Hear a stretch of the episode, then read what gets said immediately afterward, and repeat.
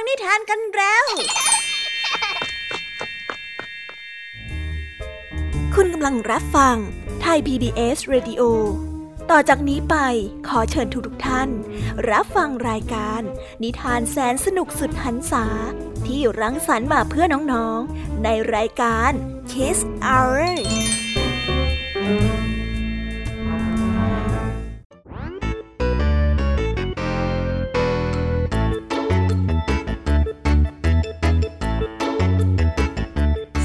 สวีดัสวัสดีน้องๆชาวรายการคีสาวเทุกๆคนนะคะ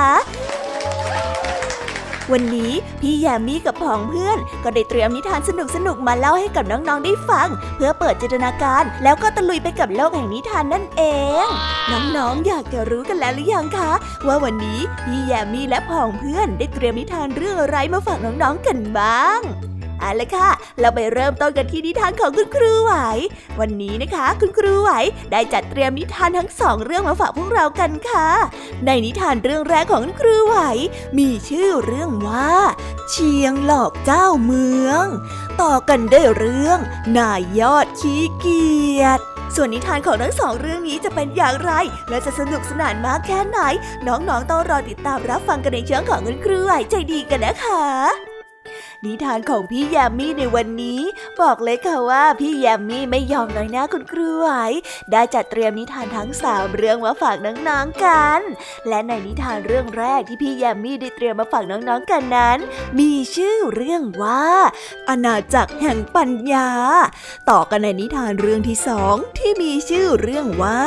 มดสีรุ้งกับขนมมงคล และตามกันมาติดๆกับนิทานเรื่องที่สามที่มีชื่อเรื่องว่า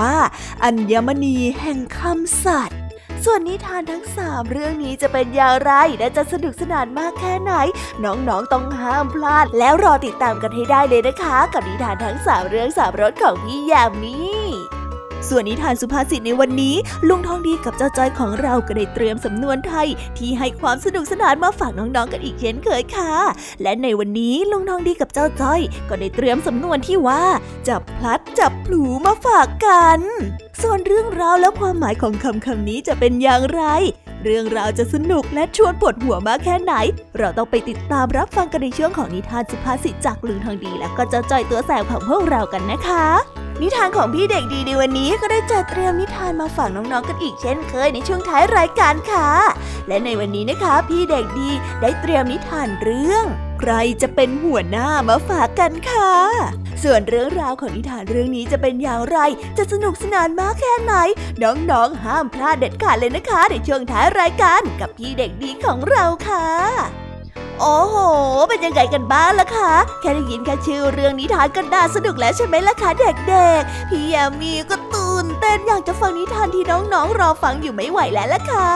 งั้นเอาเป็นว่าเราไปฟังนิทานทั้งหมดเลยดีกว่าไหมคะ งั้นถ้าน้องๆ พร้อมกันแล้ว เราไปพร้อมกันเลยดีกว่านะคะสามสองหนึ่งไปกันเลย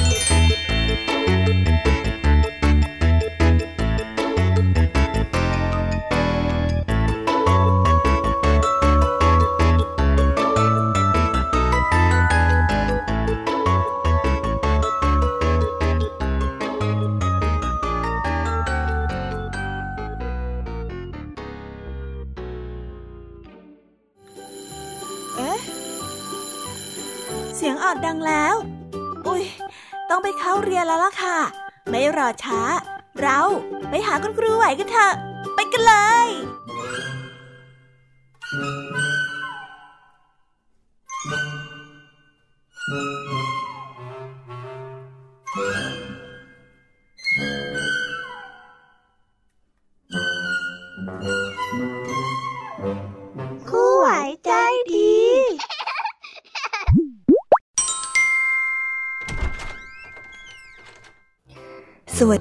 ค่ะเด็กๆ วันนี้นะคะก็กลับมาพบกับคุณครูไหวกันอีกเช่นเคยค่ะ และแน่นอนนะคะ ว่ามาพบกับคุณครูไหวแบบนี้ ก็ต้องมาพบกับนิทานที่แสนสนุกด้วยกันถึงสองเรื่อง และในวันนี้คุณครูไหวได้จัดเตรียมนิทานที่แฝงไปด้วยแง่คิดคติสอนใจมาฝากเด็กๆกันค่ะ และในนิทานเรื่องแรก ที่คุณครูไหวได้จัดเตรียมมาฝากกันนั้น มีชื่อเรื่องว่า เชียงหลอกเจ้าเมือง ส่วนเรื่องราวจะเป็นอย่างไร และจะสนุกสนานมากแค่ไหน เราไปติดตามรับฟังพร้อมๆกันได้เลยค่ะ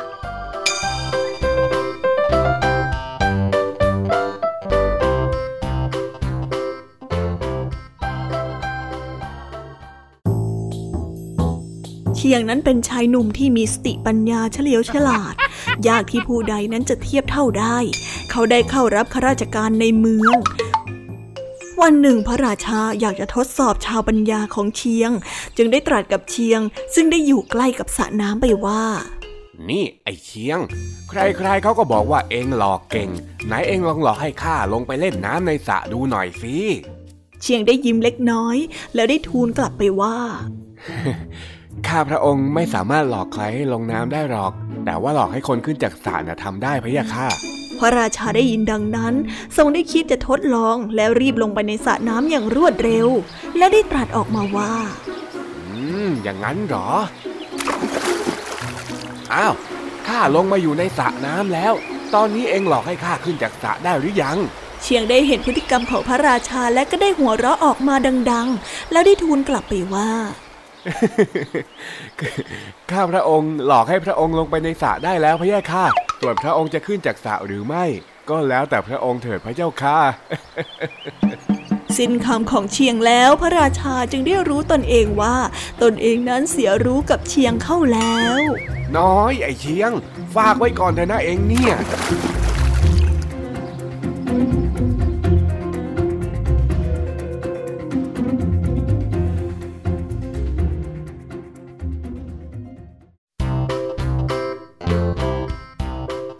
และก็จบกันไปเป็นที่เรียบร้อยแล้วนะคะสำหรับนิทานในเรื่องแรกของคุณครูไหว เป็นไงกันบ้างคะเด็กๆ สนุกกันหรือเปล่าคะ ถ้าเด็กๆสนุกกันแบบนี้เนี่ย งั้นเราไปต่อกันในนิทานเรื่องที่สองของคุณครูไหวกันต่อเลยนะในนิทานเรื่องที่สองของคุณครูไหว คุณครูไหวขอเสนอนิทานเรื่อง นายยอดขี้เกียจ ส่วนเรื่องราวจะเป็นอย่างไร เราไปติดตามรับฟังกันในนิทานเรื่องนี้พร้อม ๆ กันเลยค่ะ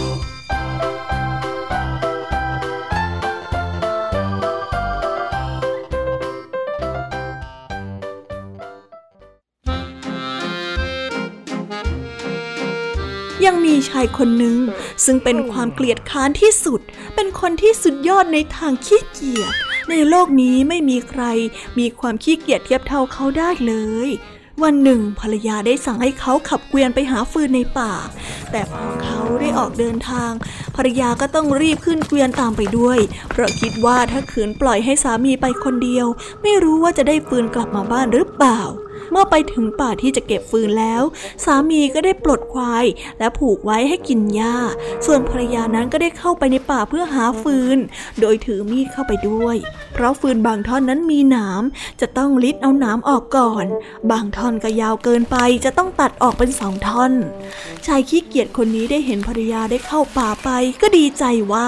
ดีเหมือนกัน ตนจะได้นอนหลับให้สบาย และก็เข้าไปนอนหลับอยู่ที่ใต้ต้นไม้ใหญ่ ไม่สนใจเรื่องการหาฟืนแต่อย่างใด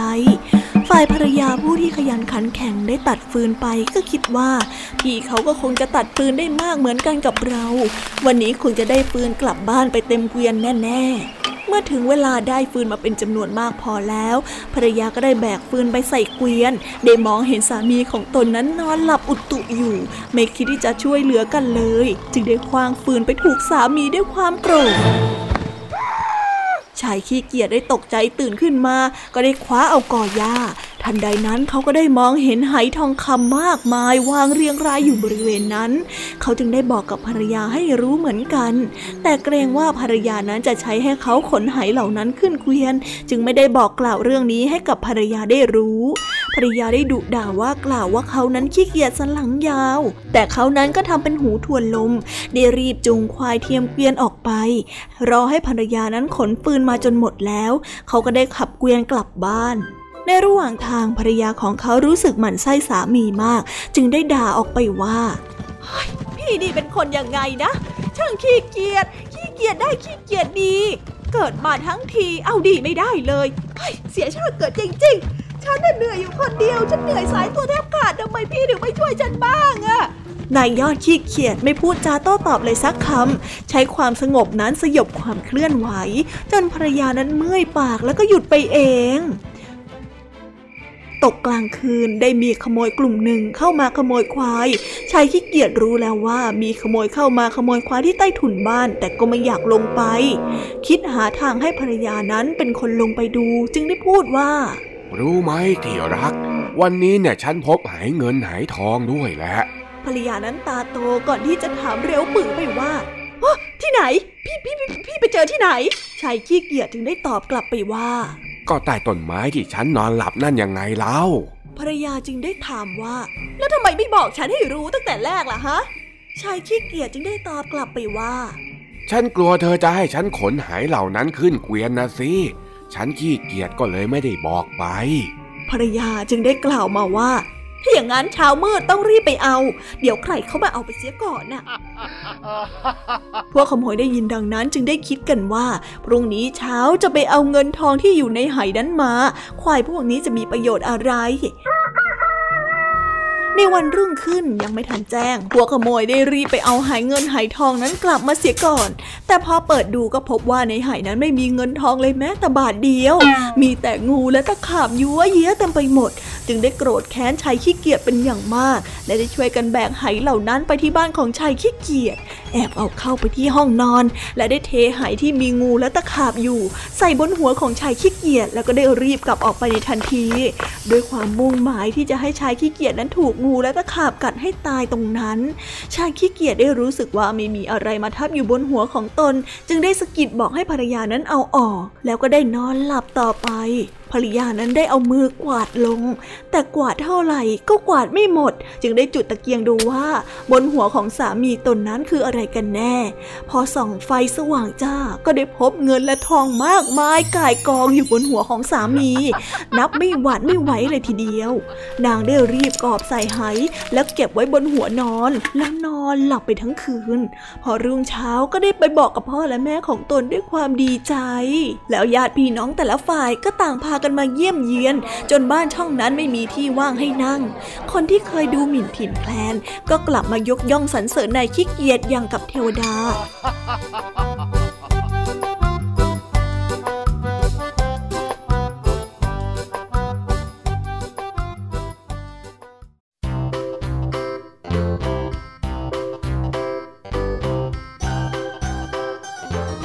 แล้วก็จบกันไปเป็นที่เรียบร้อยแล้วนะคะสำหรับนิทานทั้งสองเรื่องของคุณครูไหว เป็นยังไงกันบ้างล่ะคะเด็กๆ วันนี้เนี่ยสนุกจุใจกันหรือเปล่าเอ่ยมีเด็กๆหลายคนเลยนะคะที่ยังไม่จุใจกัน งั้นเราไปต่อกันในนิทานช่วงต่อไปกันเลยดีกว่าไหมคะเอาละค่ะ งั้นเราไปต่อกันในนิทานช่วงต่อไปกับช่วงพี่ยามีเล่าให้ฟังกันเลยนะคะ แต่สำหรับตอนนี้เนี่ย เวลาของคุณครูไหวก็ได้หมดลงไปแล้ว งั้นครูไหวต้องขอตัวลากันไปก่อนแล้วนะคะ สวัสดีค่ะบ๊ายบาย แล้วพบกันใหม่นะคะเด็กๆ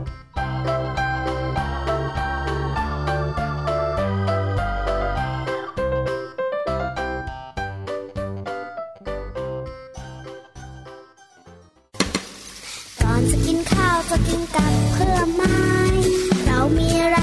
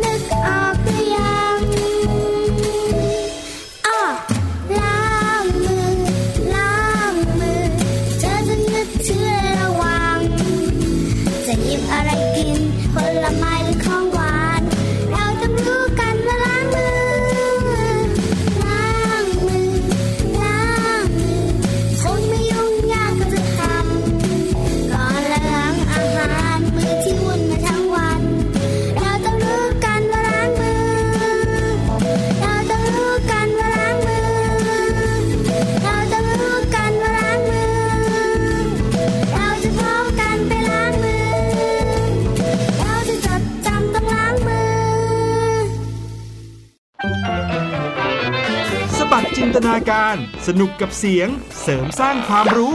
ในรายการ เสียงสนุก ทุกวันจันทร์ถึงวันศุกร์เวลา 16 นาฬิกาถึง 17 นาฬิกา ทางไทย PPS ดิจิตอล Radio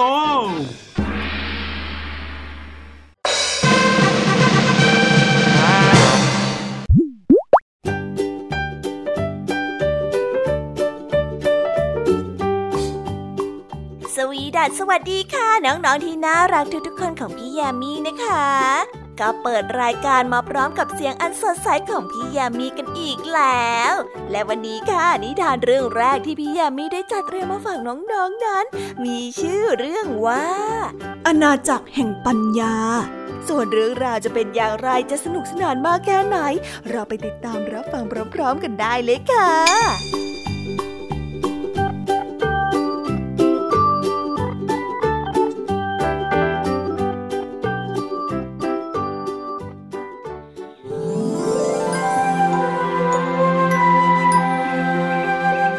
ณดินแดนแห่งปักษา อันเป็นที่อยู่อาศัยของนกมากมายหลากหลายชนิด มาโก้ นกแก้วมาคอตัวใหญ่นั้นปกครองเป็นพระราชา ในอาณาจักรแห่งนี้ด้วยความเมตตาและความยุติธรรม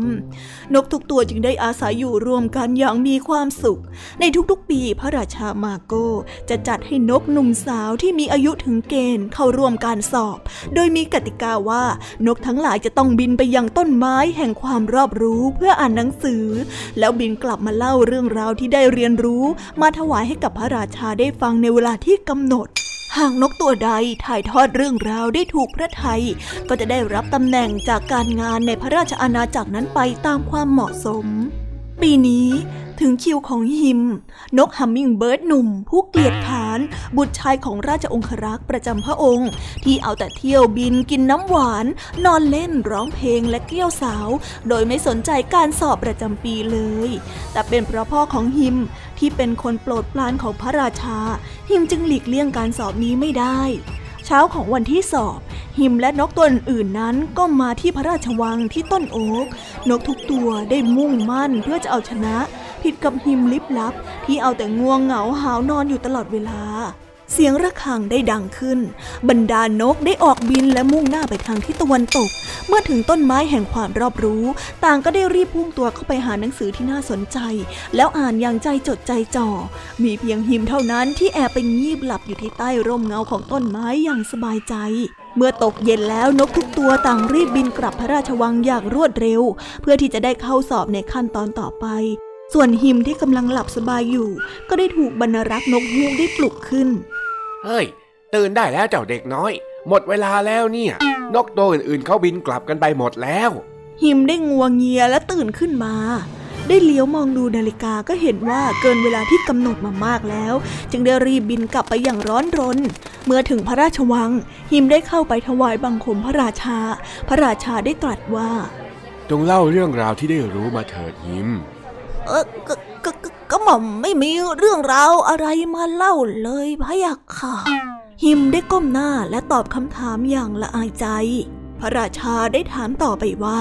นี่เจ้าไม่ได้อ่านหนังสือสักเล่มหนึ่งเลยอย่างนั้นหรือพะยะค่ะ หิมได้กราบทูลอย่างเสียงอ่อยๆ ได้แต่ก้มหน้าไม่กล้าสบตา บุคคลที่ไม่ใฝ่รู้ใฝ่เรียน ย่อมไม่สามารถประสบความสำเร็จในชีวิตได้ เจ้าจงกลับมาแก้ตัวใหม่ในปีหน้าเถิดนะ เหล่าทหารในวังได้เห็นพระราชาตำหนิบุตรชายของพระราชองครักษ์ก็ต่างพากันหัวเราะและขำขัน หิมนั้นละอายใจมากที่ทำให้พ่อนั้นรู้สึกเสียหน้า และได้ขออนุญาตไปฝึกงานกับบรรลักษ์นกฮูกที่อยู่ที่ต้นไม้แห่งความรอบรู้ พ่อได้อนุญาตทันที และหวังว่าลูกชายนั้นจะกลับตัวกลับใจได้ ทุกวันหิมได้ออกบินไปกินน้ำหวานแต่เช้า เมื่ออิ่มพอประมาณแล้วก็ได้บินไปต่อที่ต้นไม้แห่งความรอบรู้อย่างมุ่งมั่น ทั้งอ่านหนังสือนานาประเภท ทั้งช่วยเหลือบรรณารักษ์นกฮูกอย่างขยันขันแข็ง ให้บริการบรรดานกที่เข้ามาที่ห้องสมุดหนึ่งปีผ่านไป พระราชาได้ทรงจัดให้มีการสอบขึ้นอีกครั้ง ครั้งนี้หิมได้บินกลับมาเข้าเฝ้าก่อนใคร พระราชาเห็นหิมก็จำได้จึงได้ตรัสไปว่า ครั้งนี้เจ้าดูมั่นใจมาก ไหนลองเล่าเรื่องราวที่ได้เรียนรู้มาสิ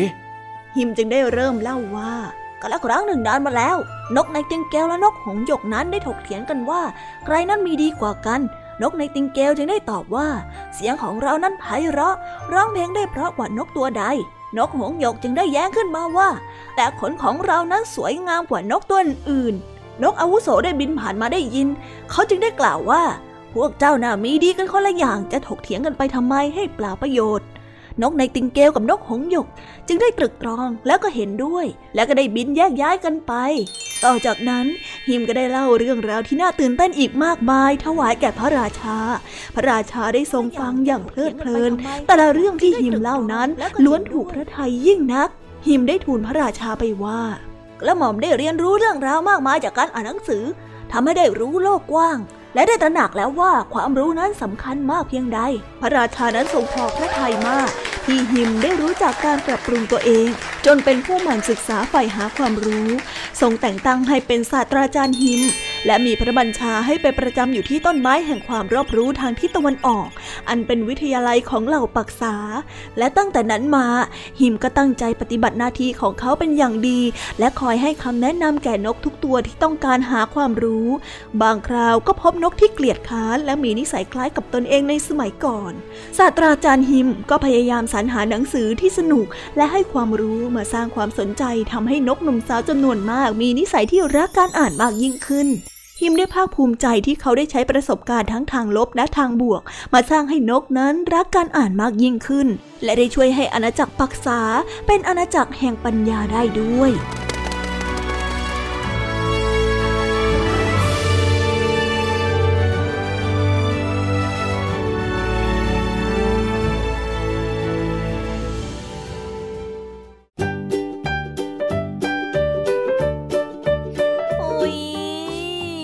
นิทานเรื่องแรกของพี่ยามีกันลงไปแล้วว่าเผิ่แป๊บแป๊บเดียวเอง แต่พี่ยามีรู้นะคะว่าน้องๆออย่างไม่จุใจกันอย่างแน่นอน พี่ยามีก็เลยเตรียมนิทานแนวเรื่องที่สองมาฝากเด็กๆกันค่ะ ในนิทานเรื่องที่สองนี้ มีชื่อเรื่องว่า มดสีรุ้งกับขนมมงคล ส่วนเรื่องราวจะเป็นอย่างไร และจะสนุกสนานมากแค่ไหน เราไปรับฟังพร้อม ๆ กันได้เลยค่ะ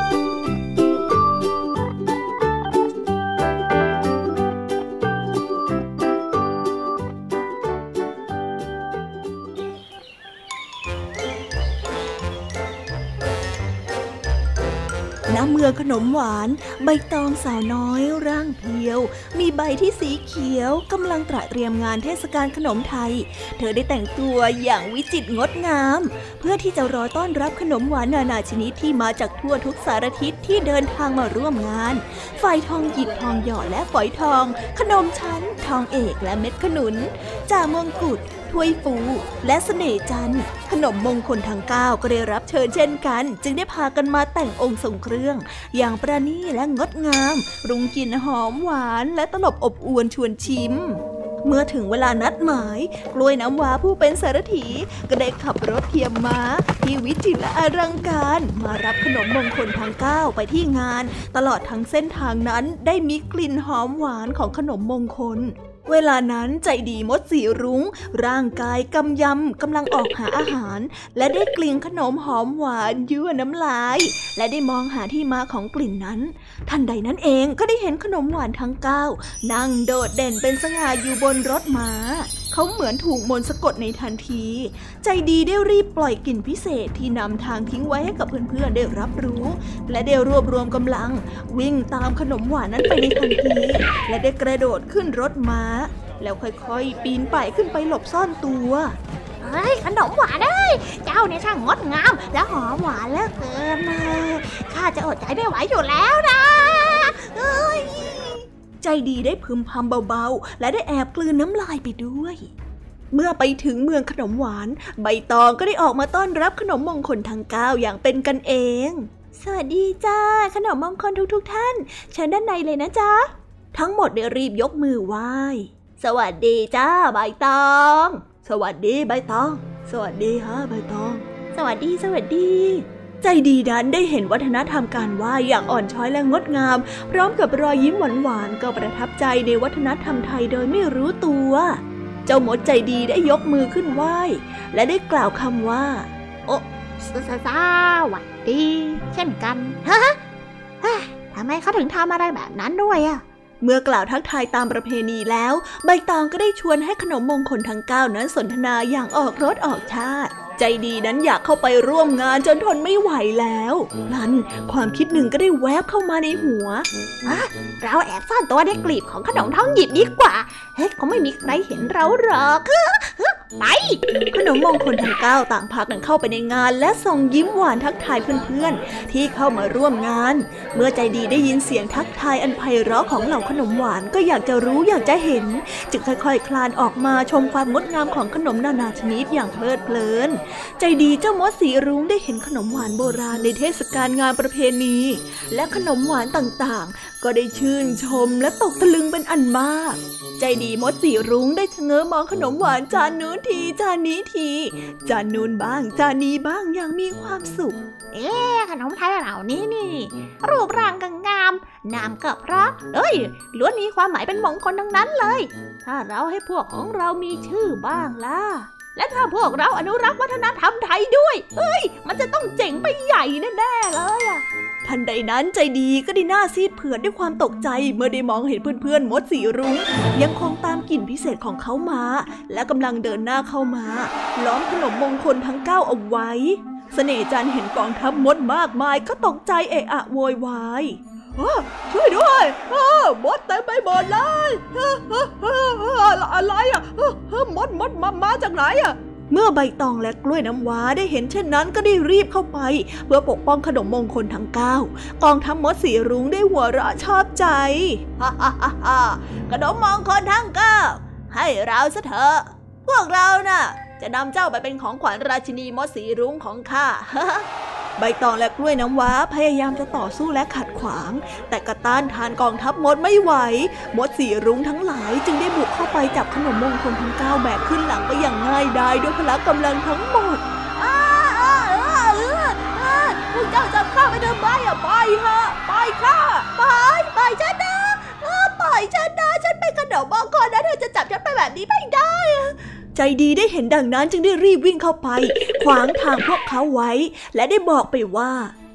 ช้าก่อนช้าก่อนฮะช้าก่อนสหาย ขนมมงคลทั้งเก้านี้มันมีประโยชน์แก่ผู้คนมากมายมดสีรุ้งอย่างพวกเราดื่มกินเฉพาะน้ำหวานที่หลากสีก็พอนะ แค่ดื่มน้ำหวานเพียงแค่เล็กน้อย พวกเราก็ดำรงเผ่าพันธุ์ได้แล้ว ขอร้องแล้วนะ อย่าแตะต้องขนมพวกนี้เลย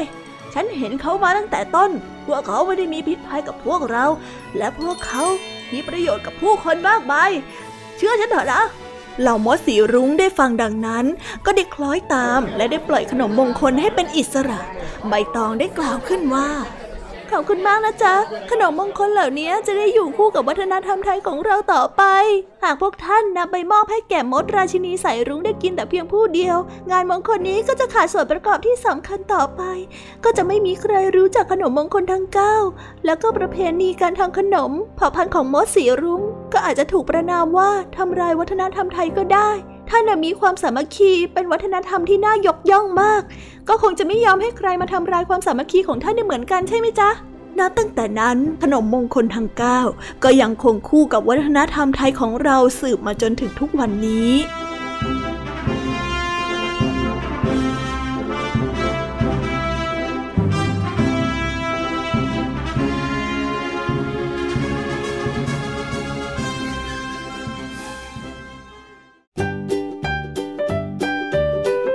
และแล้วก็จบกันไปแล้วนะสำหรับนิทานในเรื่องที่สองของพี่ยามี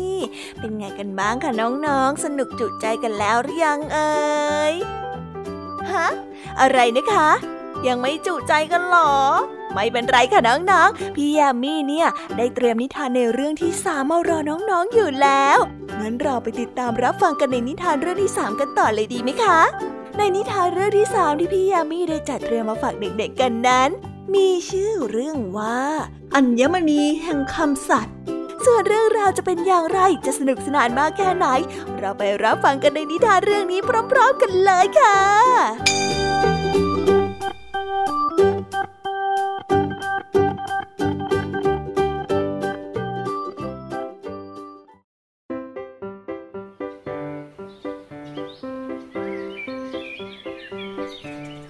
แดนธัญพืช อันเป็นที่อยู่อาศัยของเหล่ากระรอกหางม้วน มีกระรอกหางม้วนสีทองซึ่งเป็นพระราชา ในปีนี้ดินแดนแห่งธัญพืชนั้นเกิดภัยแล้ง แผ่นดินได้แตกระแหง ไม่มีต้นไม้เลยสักต้นที่เหลือใบสีเขียว มีแต่ซากต้นไม้ที่เป็นสีน้ำตาล กระรอกทุกตัวในดินแดนแห่งนี้จึงต้องกินอยู่อย่างประหยัด สเสบียงที่เก็บออมเอาไว้ในครั้งตั้งแต่ฤดูกาลก่อนนั้น ก็ได้ร่อยหลอลงทุกวัน พระราชาได้ส่งสารบริวารที่อดอยาก จึงได้สั่งให้เหล่าอัศวินกระรอกหางม้วน ออกไปค้นหาอัญมณีวานัทที่อยู่ในป่าพิศวง และให้นำกลับมาปลูกในดินแดนธัญพืชนี้ให้อุดมสมบูรณ์ดังเดิม แต่ทุกเดือนที่ส่งอัศวินกระรอกหางม้วนเข้าไปทำภารกิจนี้ ยังไม่มีตัวใดได้กลับมาเลย จนกระทั่งเดือนนี้เป็นคิวของแร็กกระรอกหางม้วนผู้สู้ผอมและหางแหว่ง ซึ่งเป็นอัศวินที่อ่อนแอและขี้โรคที่สุด แต่ถึงกระนั้นพระราชาก็ยังทรงเชื่อมั่นและให้โอกาสเขาได้ออกไปปฏิบัติบัติภารกิจที่สำคัญอันนี้ อัศวินแร็กเจ้าคือความหวังของพวกเรา ข้าขอฝากอนาคตของเมืองนี้ไว้กับเจ้าด้วยนะ ข้าพเจ้า อัศวินแร็กขอสัญญาว่าจะนำอัญมณีวอนัทกลับมาให้ได้ เพื่อความอุดมสมบูรณ์ของดินแดน และเพื่อชีวิตที่มีสุขของชาวกระรอกหางมวนทั้งหลายพะยะค่ะ ฮะฮะฮะฮะชิว แม้ว่าอัศวินกระรอกหางม้วนตัวอื่นๆ นั้นจะเยาะเย้ยและเน็บแนมว่าเป็นกระรอกที่อ่อนแอและขี้โรคไม่มีทางที่จะทำงานนี้ได้สำเร็จ แร็กได้รับคำสั่งอย่างเต็มใจ และมุ่งมั่นที่จะปฏิบัติภารกิจนี้ให้สำเร็จ เพื่อความอยู่รอดของเหล่ากระรอกหางม้วนทุกตัว ในวันรุ่งขึ้น แร็กได้สวมเครื่องแบบอัศวินเต็มยศสะพายกระเป๋ายา และได้สวมผ้าปิดจมูกผืนโต เพื่อที่จะป้องกันฝุ่นและออกเดินทาง เมื่อมาถึงกลางป่าพิศวงก็พบต้นอัญมณีวอนัทรอบๆต้นนั้นมีกองหินรูปร่างประหลาดเรียงรายอยู่เต็มไปหมด เขาได้อุทานอย่างประหลาดใจ พลางคิดว่าในเมื่อต้นอัญมณีวอนัทนี้ก็ไม่ได้หายากอะไร แล้วทำไมอัศวินกระรอกหางม้วนนั้น จึงไม่ได้กลับไปเลยแม้แต่ตัวเดียว เมื่อต้นอัญญมณีได้เห็นแร็กก็ได้ยิ้มอย่างดีใจ จึงได้ยื่นผลอัญมณีวอนัทให้ชิม พลางคิดว่าอัศวินกระรอกหางแหว่งตัวนี้ ดูไรเรี่ยวแรงไม่เหมือนอัศวินตัวอื่นๆ เป็นไง อร่อยถูกใจไหมล่ะต้นอัญมณีเจ้าเล่ได้เชิญชวน แร็กได้ยิ้มกว้างได้เอ่ยอย่างสุภาพว่าอืมอร่อยจริงๆฮะเพราะฉะนั้นผมขอนำอัญมณีวานัทนี้กลับไปด้วย สักสิบผลจะได้ไหมครับ เจ้าจะกลับไปให้ลำบากทำไมอัศวินน้อย ดูนี่สิข้ามีที่พักและอาหารมากมายไว้ให้บริการ เจ้าจะกินผลอัญมณีเท่าไหร่ก็ได้ตามที่เจ้าต้องการ ข้าไม่หวงหรอกนะ ต้นอัญมณีได้ยื่นข้อเสนอและสร้างภาพลวงตาเพื่อหลอกเจ้าแรดขอบคุณมากครับ ถ้าผมอยู่ที่นี่ ผมก็จะอิ่มอยู่ตัวเดียว สัญญากับพระราชาไว้แล้ว อย่างไรก็ตามผมจะต้องทำตามสัญญานั้นนำต้นอัญมณีวานัทแสนอร่อยนี้กลับไปปลูกได้ชาวกระรอกก็จะได้กินอย่างอิ่มน้ำสำราญกันสักที ดินแดนของผมก็คงจะกลับมาอุดมสมบูรณ์ดังเดิม เพราะฉะนั้นขอผมเถอะครับ เมื่อได้ยินเช่นนั้นต้นอัญมณีก็ได้ทราบซึ้งใจที่กระรอกขี้โรคตัวนี้ ได้เห็นแก่คนอื่นๆ จึงได้มอบต้นกล้าและผลอัญมณีวอนัทนี้ให้กับแล็ก แม้ว่าแร็กนั้นจะดีใจมาก แต่ก็อยากรู้ว่าอัศวินที่มาก่อนตนนั้นหายไปไหน จึงได้ถามต้นอัญมณี จึงได้คำตอบว่า อัศวินกระรอกตัวอื่น เมื่อได้ริมโรสวอนัทแล้ว ก็คิดที่จะเก็บอัญมณีวอนัทเอาไว้เอง บ้างก็ไม่อยากกลับ เพราะเห็นแก่ความสุขสบายส่วนตน จึงได้ถูกสาบกลายเป็นหินตลอดกาลดังที่เห็นนั่น แบล็กได้นำต้นกล้าและผลอัญมณีวอนัทนั้นกลับมาถวายพระราชา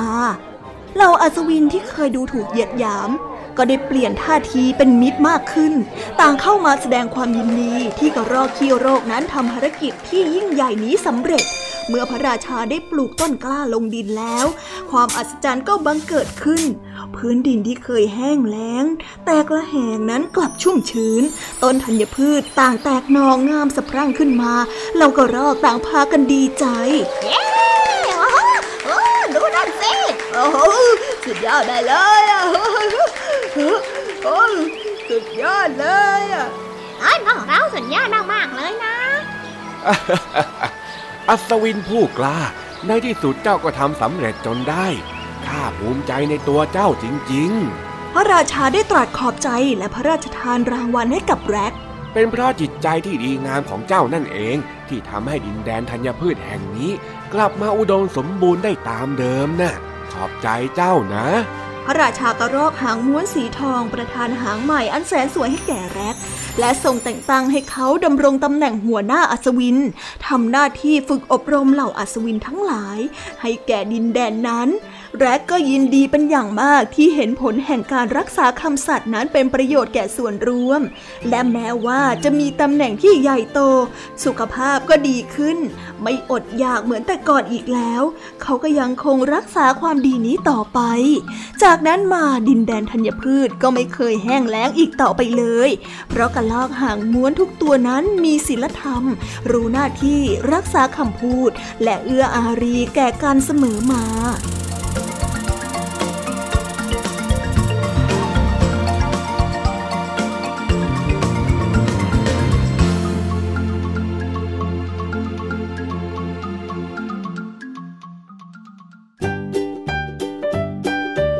哇哇哇 จบกันไปเป็นที่เรียบร้อยแล้วนะคะสำหรับนิทานของพี่ยามีเป็นไงกันบ้างคะเด็กๆ ได้ข้อคิดหรือว่าคติสอนใจอะไรกันไปบ้าง อย่าลืมนำไปเล่าให้กับเพื่อนๆที่โรงเรียนได้รับฟังกันด้วยนะคะ แต่สำหรับตอนนี้เนี่ยเวลาของช่วงพี่ยามีเล่าให้ฟังก็หมดลงไปแล้วล่ะค่ะพี่ยามีก็ต้องขอส่งต่อน้องๆ ให้ไปพบกับลุงทองดีแล้วก็เจ้าจ้อยในช่วงต่อไปกันเลย เพราะว่าตอนนี้เนี่ยลุงทองดีกับเจ้าจ้อยอะบอกว่าให้ส่งน้องๆมาในช่วงต่อไปเร็ว อยากจะเล่านิทานจะแย่แล้วเอาละค่ะงั้นพี่ยามีต้องขอตัวลากันไปก่อนแล้วนะคะ เดี๋ยวกลับมาพบกันใหม่บ๊ายบายไปหาลุงทองดีกับเจ้าจอยกันเลยค่ะ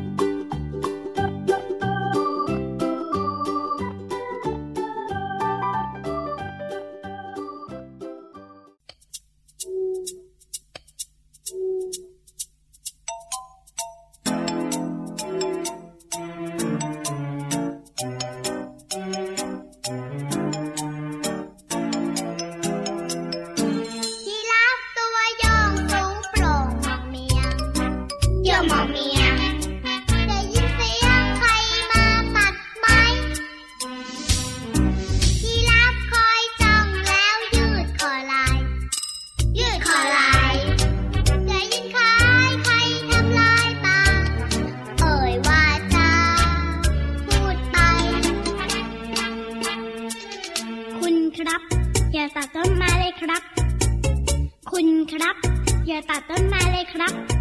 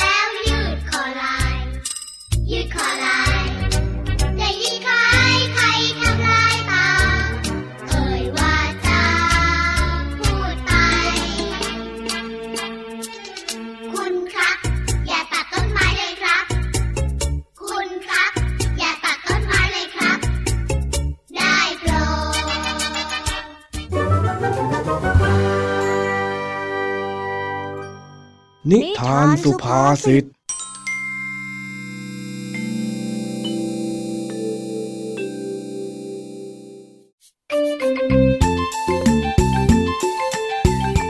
ระหว่างที่ลุงทองดีกำลังเดินไปร้านค้า ก็ได้มองเห็นเจ้าจ้อยดูท่าทางเสื่องซึม คล้ายว่าจะนั่งคิดอะไรบางอย่าง ลุงทองดีเห็นท่าว่าเจ้าจ้อย จะต้องการคำปรึกษา จึงได้แวะเข้าไปทักทาย เพื่อถามไทยสารทุกข์สุขดิบ อ้าวไอ้จ้อยทำไมเองมานั่งหงอยเหงาเปล่าเปลี่ยวแบบนี้ล่ะ ไม่ไปเล่นบอลหรือยังไงล่ะฮะวันนี้อะไม่เล่นนะจ๊ะวันนี้จ้อยเซ็งเซ็งๆเลยอยากนั่งคิดอะไรไปเรื่อยเปื่อย แล้วที่ว่าคิดเรื่อยเปื่อยนะเองคิดอะไรล่ะฮะ ก็ คิดว่าโตไปจะทำอาชีพ หรือว่าทำงานอะไรดีอย่างเงี้ยจ้ะ อ๋อ แล้วเป็นยังไงล่ะฮะ พอจะได้คำตอบบ้างไหม ไม่มีเลยจ้ะจ้อยตอบไม่ได้ตั้งแต่ในห้องเรียนแล้ว วันนี้ครูที่โรงเรียนถามว่า ต่อไปอยากจะเป็นอะไร ทุกคนในห้องตอบกันได้หมดเลย อยากจะเป็นหมอบ้างแหละ อยากจะเป็นครูบ้างล่ะ เป็นตำรวจบ้างล่ะ แต่จ้อยไม่มีคำตอบให้ครูเพื่อนๆมันก็เลยพากันขำจ้อย ที่ไม่รู้ว่าโตไปจะเป็นอะไรนะจ๊ะโอ้นี่เรื่องใหญ่นะเนี่ย เองคงจะเครียดมากละสิท่าเนี่ย เครียดใช้ได้เลยล่ะจ้ะลุง ตอนแรกจ้อยก็เคยอยากจะเป็นครู แล้วก็อยากจะเป็นนักบอลแถมยังเคยอยากจะเป็นนักเขียนด้วยนะจ๊ะ แต่ถ้าตอนนี้จะให้เลือกอะไรสักอย่างจ้อยเลือกไม่ได้เลยอาจารย์ลุงน้องดี อืมข้าว่าเองน่ะไม่ผิดหรอกที่ตอบไม่ได้ว่าโตไปอยากจะเป็นอะไรน่ะ คนบางคนก็ไม่ได้เป็นอะไรอย่างที่ตัวเองฝันไว้ตั้งแต่เด็กสักหน่อยนี่เหรอจ๊ะ แล้วลุงทองดีรู้ได้ยังไงอะ อ้าว ก็รู้สิ ตอนเด็กๆ เนี่ยข้าก็เคยมีความฝันเหมือนกัน แต่พอโตมาเนี่ย ชีวิตหรือความคิดมันก็เปลี่ยนไปเรื่อยๆ ตามกาลเวลาน่ะแล้วลุงไม่เสียใจเหรอจ๊ะ ที่ลุงไม่ได้ทำตามฝันนะจ๊ะ ก็ไม่นะ ถึงวันหนึ่งข้าก็รู้สึกดีที่ข้าได้กลับมาอยู่ตรงนี้ซะด้วยซ้ำแล้วตอนเด็กๆ ลุงทองดีฝันอยากเป็นอะไรล่ะจ๊ะเล่าให้ใจอยฟังมั่งสิจ๊ะ สมัยข้าเด็กๆนะเหรอ ข้าก็อยากจะเป็นพระเอกหนังละสิ โอ้จริงเหรอจ๊ะ โอ้โหแน่นอนละ ตอนนั้นน่ะข้าดูหนังกลางแปลง แล้วก็นึกอยากจะเป็นพระเอกบ้าง พอวัยหนุ่มเนี่ยร่ำเรียนจนจบแล้วก็เลยเข้ากรุงเทพกะว่าจะไปเป็นพระเอก แต่สุดท้าย ชีวิตก็จับพลัดจับผลูไปทำโน่นนี่นั่น จนสุดท้ายก็วนกลับมาอยู่ที่บ้านนี่เองฮะอะไรนะลุงจับพลัดจับผลูอะไรนะจ๊ะอืมมันหมายความว่าอะไรเหรอ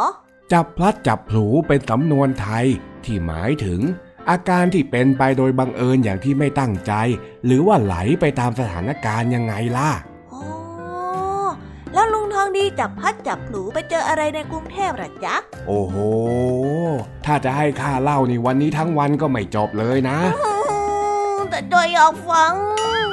อ้าวอ้าวอ้าวได้ได้ เดี๋ยวข้าจะเล่าให้ฟังก็แล้วกันเย้ ฟัง ก็หลังจากที่ข้าเข้าไปเป็นพระเอกหนังในกรุงเทพ แล้วพอไปถึงเนี่ยมันก็ไม่เหมือนกับที่ข้าคิดไว้ ข้าก็เลยต้องไปทำหลายอาชีพเพื่อหาเงินใช้ก่อน ตอนแรกเนี่ยก็ไปเป็นช่างก่อสร้าง แล้วหลังจากนั้นก็ไปเป็นขับรถเมย์ ไปเป็นตัวประกอบได้แสดงหนังนิดๆหน่อยๆ แต่ยังไงยังไงก็ไม่ได้เป็นพระเอกข้าก็เลยคิดถึงบ้าน แล้วก็เอาความรู้ความสามารถที่รู้มาจากกรุงเทพ มาใช้พัฒนาที่บ้านเรานี่แหละ ลายอย่างก็ได้นะจ๊ะลุง ก็ได้สิไอ้จ้อยทำไมจะต้องเป็นแค่อย่างเดียวล่ะ ช่วงนี้อยากเป็นอย่างนี้ ช่วงนั้นอยากเป็นอย่างนู้น มันก็ได้ทั้งนั้นแหละก็จอยนึกว่าคนเราจะต้องเลือกเป็นอะไรแค่อย่างเดียวซะอีกอะจอยไม่รู้มาก่อนเลยนะเนี่ย โอ้ยไอ้จ้อยเอ้ย ยังมีอีกหลายเรื่องเลยที่เองยังไม่รู้น่ะ ยังเด็กยังเล็กอยู่ก็สนุกกับชีวิตไปเถอะ มีอะไรให้ทำก็ทำ มีอะไรให้เรียนก็เรียน เรียนรู้ไปก่อน แล้วพอถึงวันหนึ่งเนี่ยเดี๋ยวเองก็จะรู้ว่าทุกอย่างมันเป็นอาชีพได้หมดนั่นแหละ เฮ้ย จริงเหรอลุง อะไรก็เป็นอาชีพได้หมดละจ๊ะ ได้สิ เองลองพูดมาว่าเองชอบอะไรเนี่ยเดี๋ยวข้าจะแนะนำให้ก็ได้ อืม ถ้าจ้อยชอบปั่นจักรยานละจ๊ะ ชอบปั่นจักรยานก็ไปเป็นนักกีฬา หรือไม่ก็ไปเป็นนักสำรวจพื้นที่อะไรแบบนี้ก็ได้โอ้ยแล้วถ้าจ้อยชอบกินของอร่อยอร่อยละจ๊ะชอบกินของอร่อยอร่อยๆก็อาจจะไปเป็นนักชิมอาหาร หรือไม่ก็อาจจะต่อยอดความสามารถไปเป็นเชฟก็ได้โอ้ยจริงเหรอเนี่ย แล้วแล้วแล้วถ้าจ้อยชอบนอนละจ๊ะ เออ เองไม่ได้ดูข่าวหรือมันมีอาชีพที่เป็นนักทดสอบเตียงว่านอนนุ่มนอนสบายแค่ไหนด้วยนะอุ้ยทำไมมันมีอาชีพประหลาดประหลาดๆที่จอยไม่เคยรู้แต่ไม่หมดเลยเนี่ยก็นี่แหละที่ข้าบอกว่าให้เรียนรู้เยอะๆ อ่านเยอะๆ ดูเยอะๆ แล้วก็ฟังเยอะๆ จะได้รู้อะไรให้มันกว้างขวางขึ้นอีก แล้ว ยังจะสงสัยอะไรอีกหรือฮะไอ้จอย แล้วถ้า จ้อยไม่อยากทำงานอะไรเลยละจ๊ะ อ๋อ ถ้าไม่อยากทำงานก็นอนมันเฉยๆนี่แหละ ไม่ต้องใช้มาแล้วเงินน่ะ ปัดโทจ้อยล้อเล่นนะลุง ยังไงจ้อยก็ขอบคุณลุงทองดีนะจ๊ะที่แนะนำจ้อยอะเฮ้ย ไม่ใช่ปัญหาหรอก เพราะข้าน่ะถึงจะไม่ใช่พระเอกในจอ แต่ก็เป็นพระเอกที่แสนดีนอกจออยู่แล้ว เฮ้ย เออจ้อย เข้าใจแล้วว่าทำไมลุงทองดีไม่ได้เป็นพระเอกหนังอะไรฮะ เพราะอะไรเอ็งจะว่าอะไรข้าด้วยไอ้จ้อย ก็เพราะอะเฮ้ยของลุงทองดีนี่แหละจ้ะตลกอะ แล้วมันทำไมฮะอะเฮ้ยเดี๋ยวมันไม่ดียังไงเอ็งว่ามาสิเออเออไม่รู้จอยบอกไม่ถูกแต่มันตลกอะ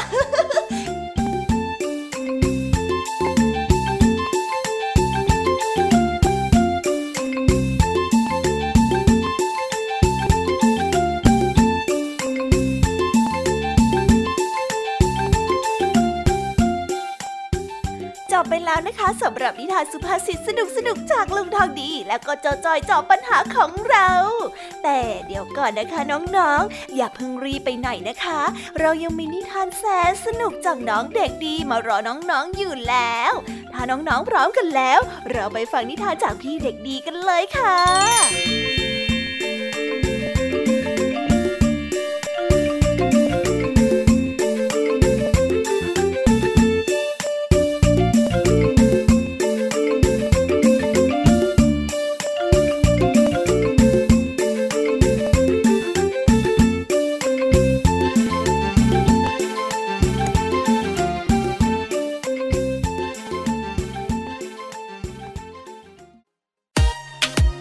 ติดตามหลากหลายเรื่องราวของลูกและสามีกับสามมนุษย์แม่ นิธิดาแสงสิงแก้ว ปาริตามีซัพ์และสัสิธรสินพักดี ในรายการ Mom and Mouth ทุกวันจันทร์ถึงวันศุกร์เวลา 8นาฬิกาถึง 9นาฬิกาทางไทย PBS ดิจิตอล Radio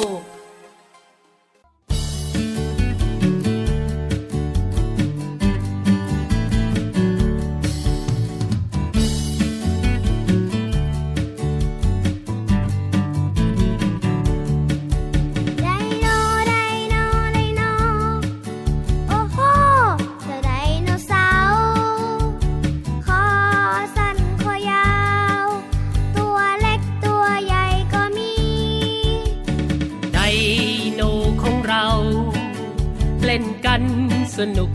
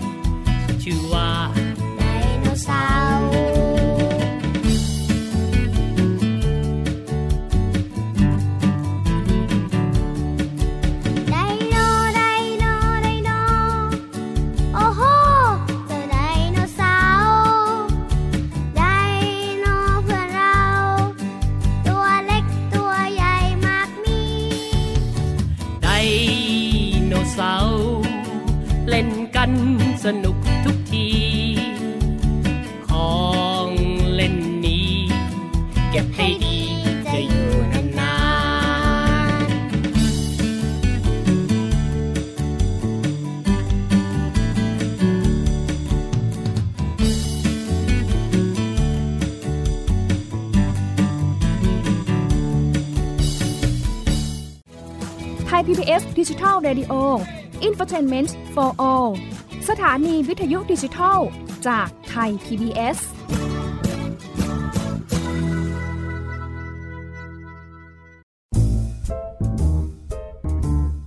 นิทานเด็กดี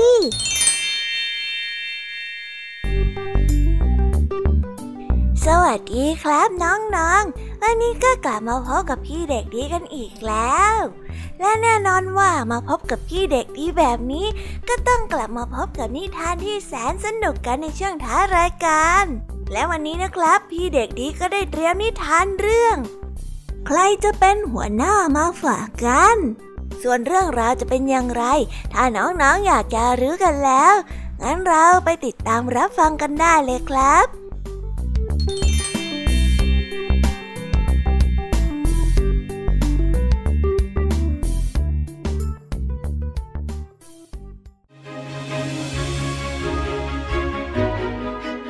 รั้งหนึ่งนานมาแล้ว อวัยวะทุกส่วนบนหัวของมนุษย์ต่างพูดได้ วันหนึ่งอวัยวะแต่ละส่วนนั้นพูดกันว่า เราควรที่จะมีหัวหน้าเพื่อช่วยดูแลอวัยวะอื่นๆ เราจะยกย่องผู้ใดขึ้นเป็นหัวหน้าดีนะ ตาได้พูดก่อนว่ายกย่องฉันเป็นหัวหน้าสิ เพราะว่าฉันน่ะมองเห็นทุกอย่างเลยนะ หูได้พูดขึ้นมาบ้างว่า เออ ยกฉันเป็นหัวหน้าสิ เพราะว่าฉันได้ได้ยินทุกอย่างจมูกได้พูดขึ้นบ้างว่า เออ ให้ฉันเป็นหัวหน้าสิ เพราะว่าฉันน่ะรับรู้กลิ่นต่างๆได้นะ ส่วนปากนั้นไม่ชอบสิ่งที่อวัยวะอื่นๆได้พูดเลย ปากจึงได้พูดออกมาว่า ต้องฉันสิ ยกให้ฉันเป็นหัวหน้าเถอะ เพราะว่าฉันน่ะทำสิ่งต่างๆ ได้ตั้งหลายอย่าง ฉันน่ะกินได้ พูดได้ แค่นี้แล้วยังจะเอาอะไรอีกอะฮะ ให้ฉันเป็นหัวหน้าเถอะหน้า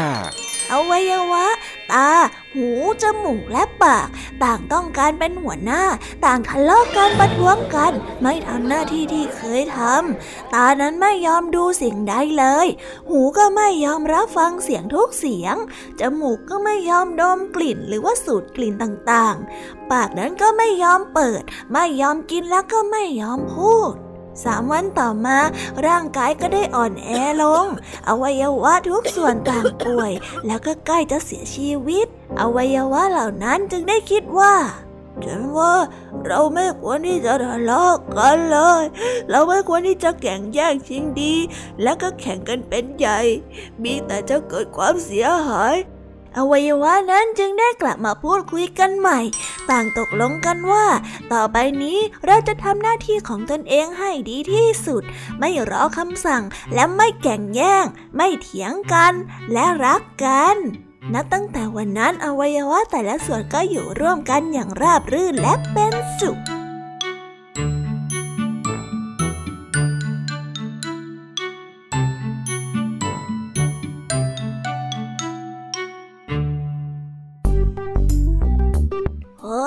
แล้วก็จบกันไปเป็นที่เรียบร้อยแล้วนะครับสำหรับนิทานของพี่เด็กดีในวันนี้ เป็นยังไงกันบ้างล่ะครับน้องๆ สนุกกันหรือเปล่าเอ่ยถ้าน้องๆสนุกกันแบบนี้ เอาไว้วันหลังพี่เด็กดีจะจัดเตรียมนิทานที่แสนสนุกแบบนี้มาฝากกันอีกนะครับ แต่สำหรับวันนี้เวลาของพี่เด็กดีก็หมดลงไปแล้ว พี่เด็กดีก็ต้องขอตัวลาน้องๆกันไปก่อน แล้วพบกันใหม่นะครับ สวัสดีครับ บ๊ายบาย เป็นเด็กดีของคุณพ่อคุณแม่นะครับ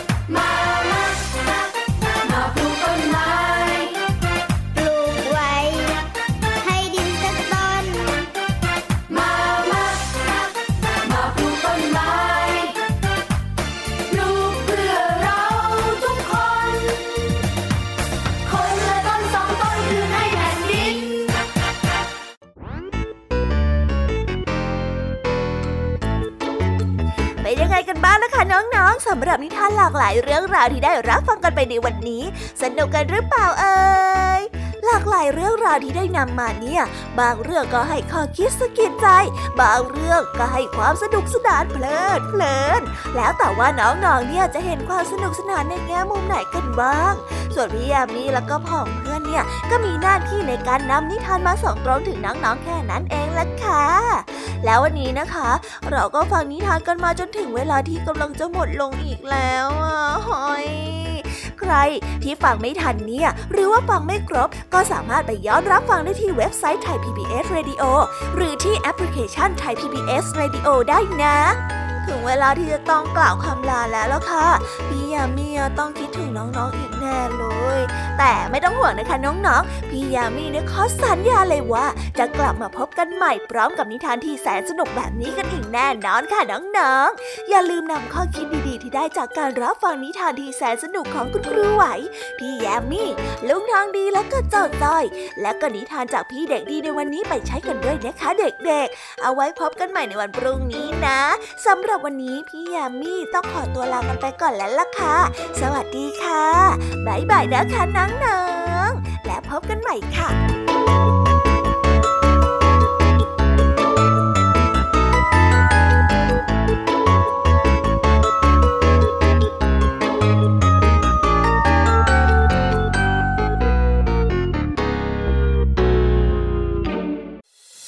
ติดตามรับฟังรายการย้อนหลังได้ที่เว็บไซต์และแอปพลิเคชันไทย PBS Radio